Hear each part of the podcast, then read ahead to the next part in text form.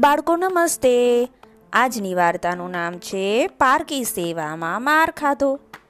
અરે, સેવા કરવા જાઓ અને માર પડે. કારણ કે એક કહેવત છે, સેવા કરીએ તો મેવા મળે, પણ મેવાને બદલે માર ખાધો. આપણે ત્યાં બીજી પણ એક કહેવત છે કે ધર્મ કરવા ગયા અને ધાડ પડી. કે બીજાનું કોઈ વસ્તુ ભલી કરવા ગયા? અને આપણું જ મોટું નુકસાન થઈ ગયું.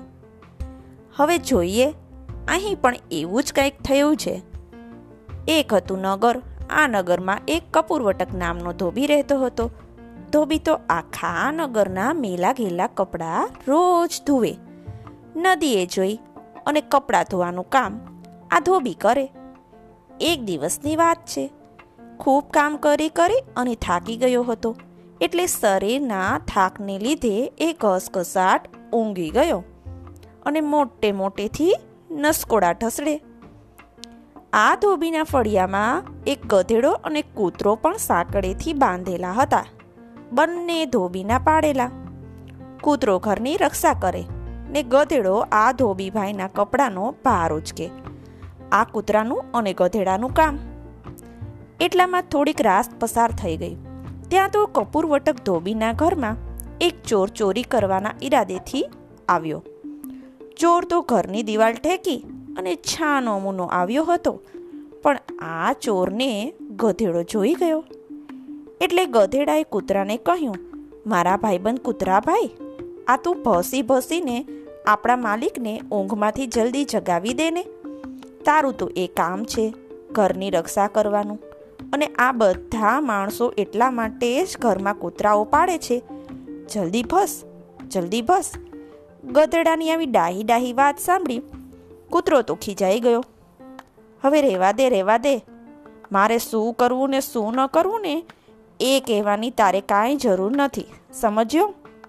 તને ખબર છે, એક સમયે મેં બહુ મોટો વિશ્વાસ રાખી આપણા માલિકના ઘરની રક્ષા કરી હતી. કોઈને હું અંદર ઘૂસવા દેતો જ નહીં. ક્યારેય કોઈ ચોર કે લૂંટારો આ ઘરમાં ઘૂસવા દીધા જ નથી. પણ માલિક તો પોતાના સુખમાં અને ઘમનમાં મારી સેવાને કંઈ ગણતો જ ન હતો એને મન તો એમ જ હતું કે આ કૂતરું તે વળી ઘરની રક્ષા શું કરશે? મને તો કાંઈ ગણકારે જ નહીં. એટલો બધો ઘમંડ એનામાં આવી ગયો ને. વળી હું એના ઘરની સંપત્તિની રક્ષા કરું છું. છતાં એ મને પૂરતું ખાવાનું નથી આપતો.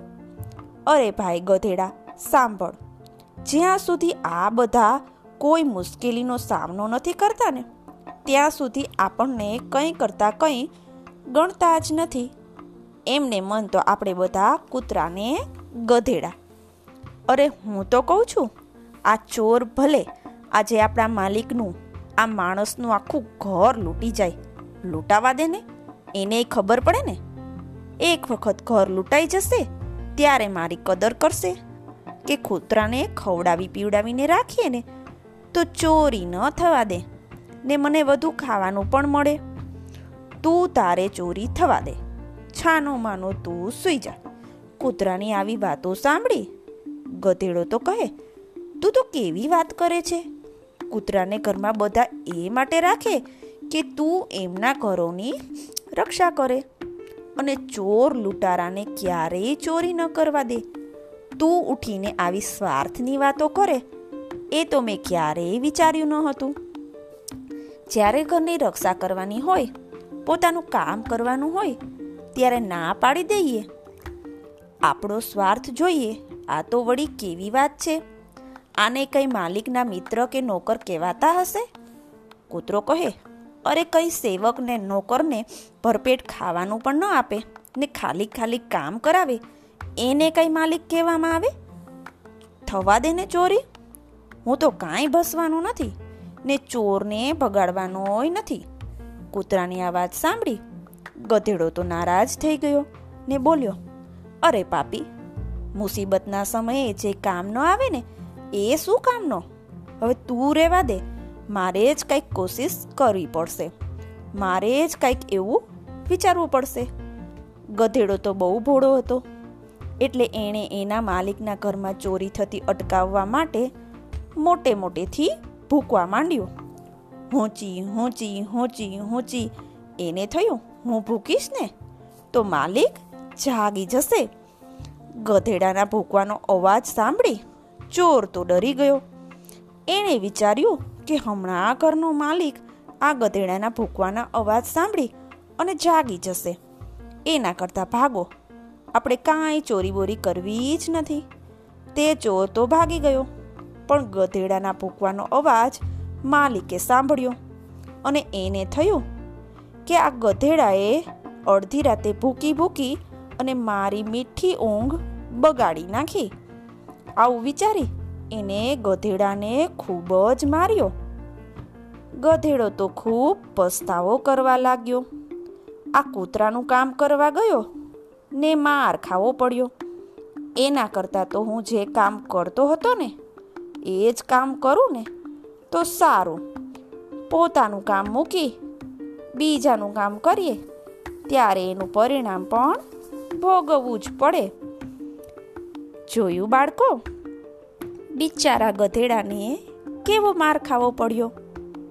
હંમેશા પશુ, પંખી, પ્રાણીઓને પૂરતો ખોરાક આપવો જ જોઈએ. અને એ વાત પણ છે.